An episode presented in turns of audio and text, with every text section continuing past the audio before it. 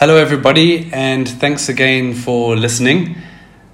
This afternoon, I have connected with a lovely lady called Barbara Murasi Roanwa. Um, Barbara works for a lovely company that I know very well and have worked with um, from here in Botswana. Um, they're based out of Zimbabwe, uh, Wild Horizons. Barbara is the corporate affairs and business development manager, and we super chuffed to have her on, on board because Barbara Barbara, you should have actually been part of our first series because you really are an inspiring woman. But um, in this series, we're talking about local heroes in tourism in Africa, and um, I think you'll find that Barbara is really inspiring when it comes to where she's come from and, and where she's got to, and a really amazing, inspiring story to tell along the way, and some fascinating um, insight into um, her look on how tourism can really benefit local communities. So, without further ado, Barbara, hi, how are you doing? And like, like, give us an idea. Where are you at the moment? What's going on? Oh, good afternoon to you too, James. I'm in Victoria Falls, actually seated in my office right now, and um, it's quite hot. I think um, the heat is, is caught up with us, and um, we hope the heat will come and kill the virus as well. I don't know whether that's scientifically proven or not, but we, I feel good right now. Yeah, I'm sure. It's uh, I'm struggling to survive in this heat, so I'm sure the virus is as well. True that. Great, so, so, amazing to hear. Um, Victoria Falls, I love it so much there, and um, you, you know, Wild Horizons, you guys operate that amazing cafe um, called the Lookout Cafe in Vic Falls um, which is when I go to Zimbabwe and I, I enter through from the Botswana border in Kazungula, there's two things I always want to do when I get there. I want to go to Victoria Falls Hotel and sit there with a cup of tea and uh, a newspaper and enjoy the colonial atmosphere.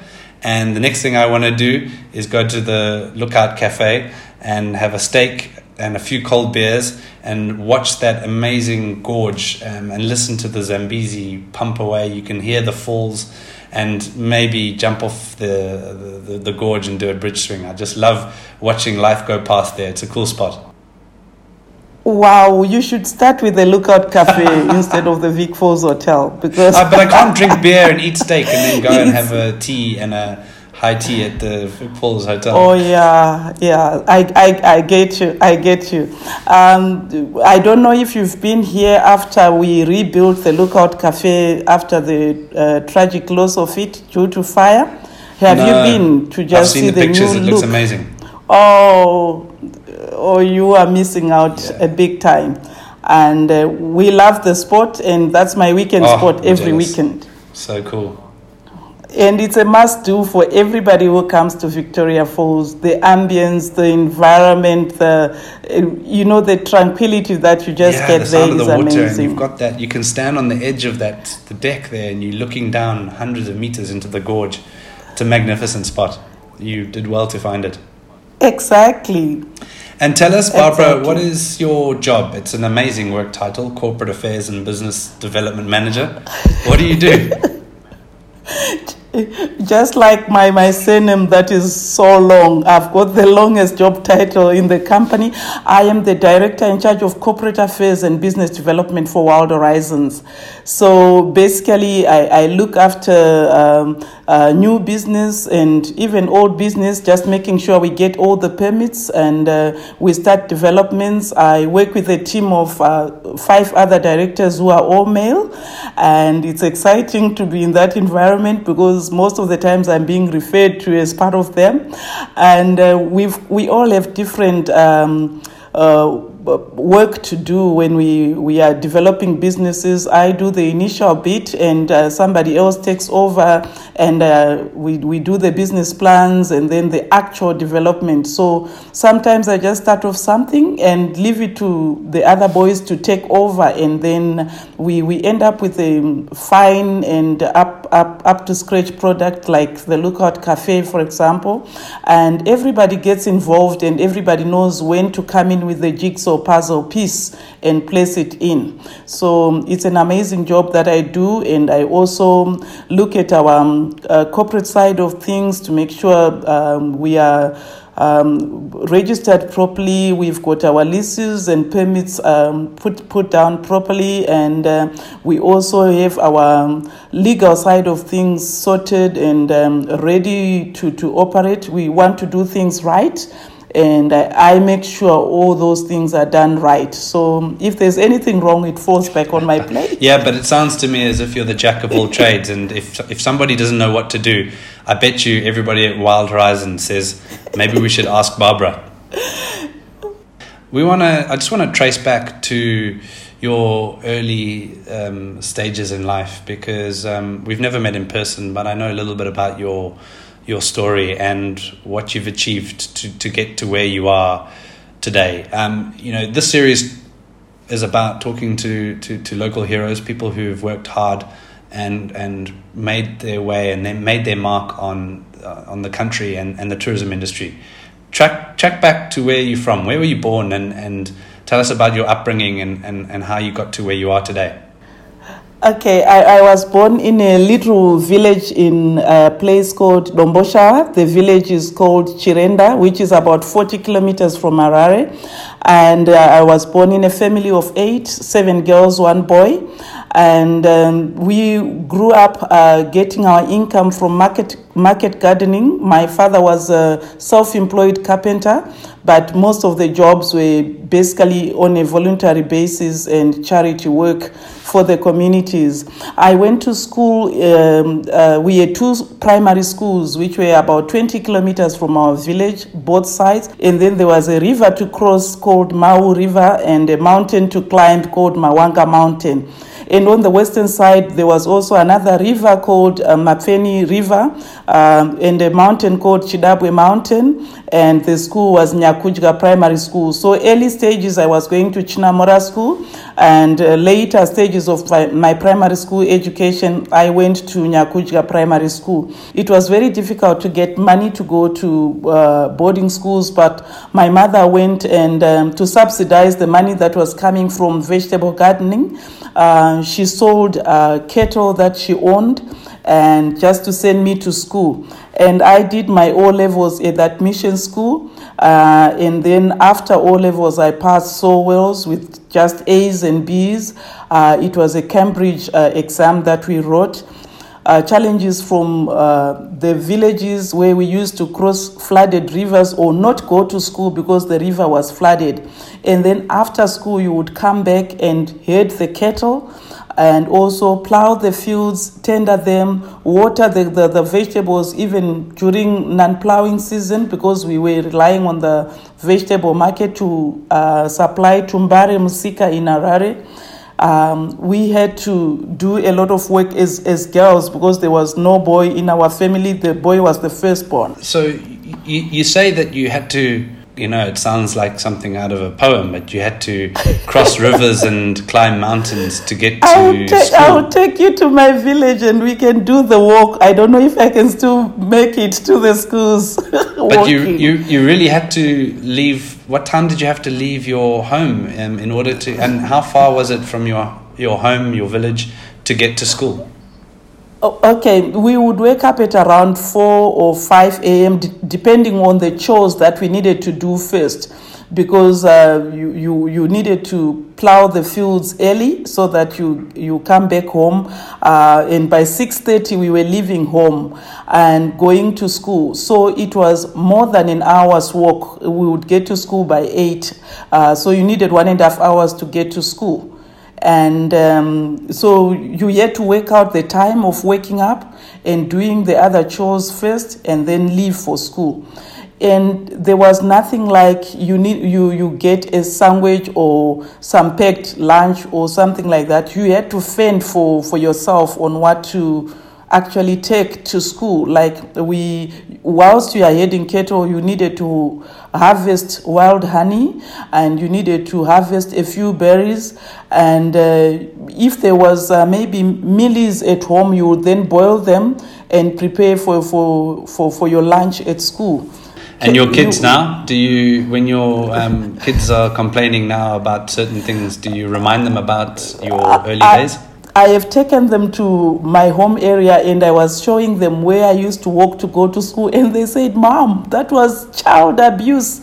And I'm like, I'm here today because of the child abuse you think actually happened to, happened to me. They can't believe that I used to do that. But they are also seeing other people in the village is still doing it. So they, they they knew I was telling them the truth, and they've done some of the walking to the various schools as well Yeah, to, and to just see. There's amazing. I mean, there's two things that strike me there, um, and and correct me if I'm wrong, but I'm sure as a young girl, first of all, um, you you you probably really wanted to go to school, and secondly, um, your mum. Um, your mum really wanted to make sure that you had a, a, a schooling and an education, and she she did everything she could to make sure that you got an education. That's very true. We'll be given examples of police uh, men, uh, teachers, and nurses, uh, and they would say if you really want to become one, you have to make sure you, you, you go to school and you, you make the grades to become one.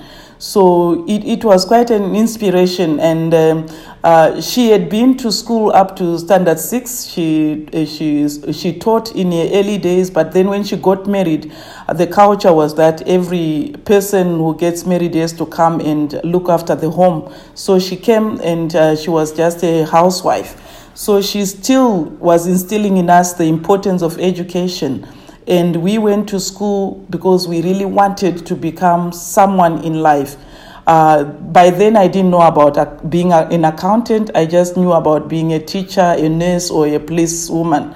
So I, I, I really studied hard, and uh, some, most of the studies were under candlelight. We, we have no electricity up to now. We've we've got no electricity in our area, so you had to study even using a candle or a paraffin lamp to just make sure you make it at school. Mm. breaks my heart to think of it, but at the same time, you know, it just fills me up with so much hope that when you know in a country like uh, Zimbabwe, which battles with a lot of poverty, when when you when you when you've got that sort of uh, spirit and desire, it says a lot about what an amazing country Zimbabwe is, right? One has to persevere. If you've got a goal, if you've got a vision, uh, you just have to make sure you, you get to where you want to go. Yeah. Mm. And if, especially if you're a girl child, uh, sometimes you are considered somebody who just get married and you are not going to to be helpful Yeah. um, in the community. So why bother spend money on you?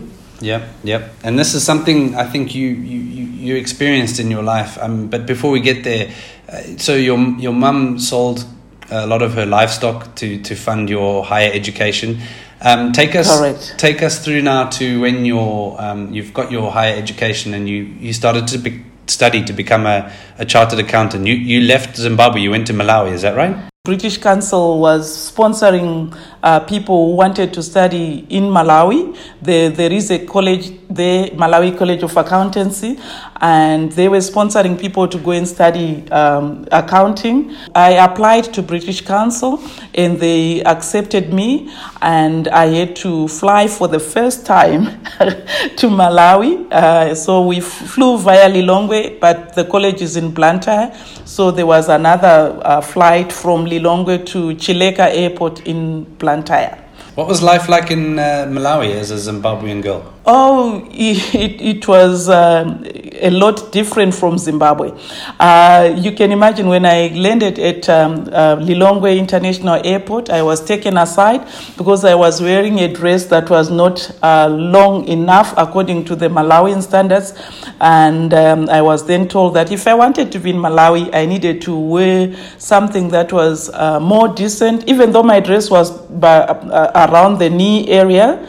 I was told that no trousers uh, or dresses like that were too short to be brought into Malawi. It was quite frightening. Uh, from Lilongwe to Chileka Airport, I was so, I, I didn't know what to do.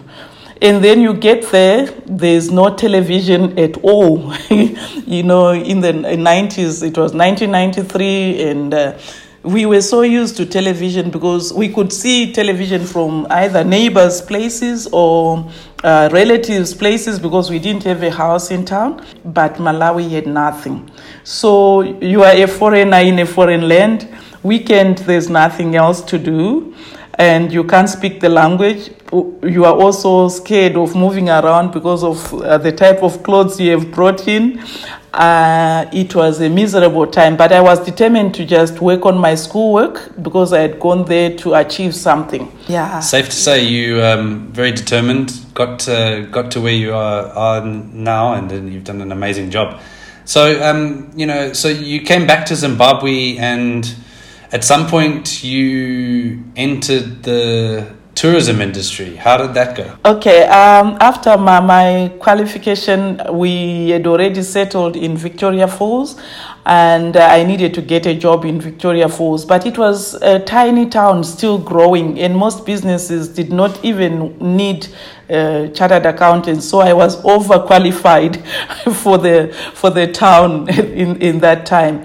Uh, so uh, one of the uh, companies that actually had a chartered accountant called me in and said, we, we can see you've got all these qualifications. Do you want to come and just do some investigation for us? We have lost a lot of money. Do you mind just doing that? And then when you're done, you're done. Mm. So I did that for three months, and um, and um, after that, they were so impressed. They wanted to have me, but there was no room for two chartered accountants. Mm. And um, they said, okay, we, we can interview you for just a job, you know, in, in the accounts department because you are so good and we wouldn't want to lose you. So I got interviewed, and um, one of the challenges that came up in the interview was when are you going on maternity leave? Uh, because if you are going to go on maternity leave, uh, the chances of you getting a job are so slim. mm. So I then told myself, uh uh-uh, uh, I've got a six year old son. I think I'll hang on like that and follow my career. So um, I, I got a keen interest in understanding tourism and uh, I started working on that. So by the time we go to 2006, I, I was promoted to be the managing director of the company because now I even had a bit of sales and marketing experience. I had uh, operational experiences, accounting experiences, and um, I started attending various shows to represent my company then. We spoke about a lot about women in um, in tourism in our first series, and one of the topics we spoke about a lot were um, you know starting a family and how it's a lot very difficult for some women in these days to try and set about a career path and also think about having a family. And you know it's it's it's it's not right that someone makes this you know a lot of people don't have the guts to say it in the interview but will often be thinking about it and make their decisions based on the age of a woman and whether they're going to have a child, but for, for them to actually mention that and tell you that uh, you can't start your career if you're thinking of having a baby, it's so wrong because would have, I mean, you're blessed now with two, two um, lovely kids with a big year gap, amount of years gap.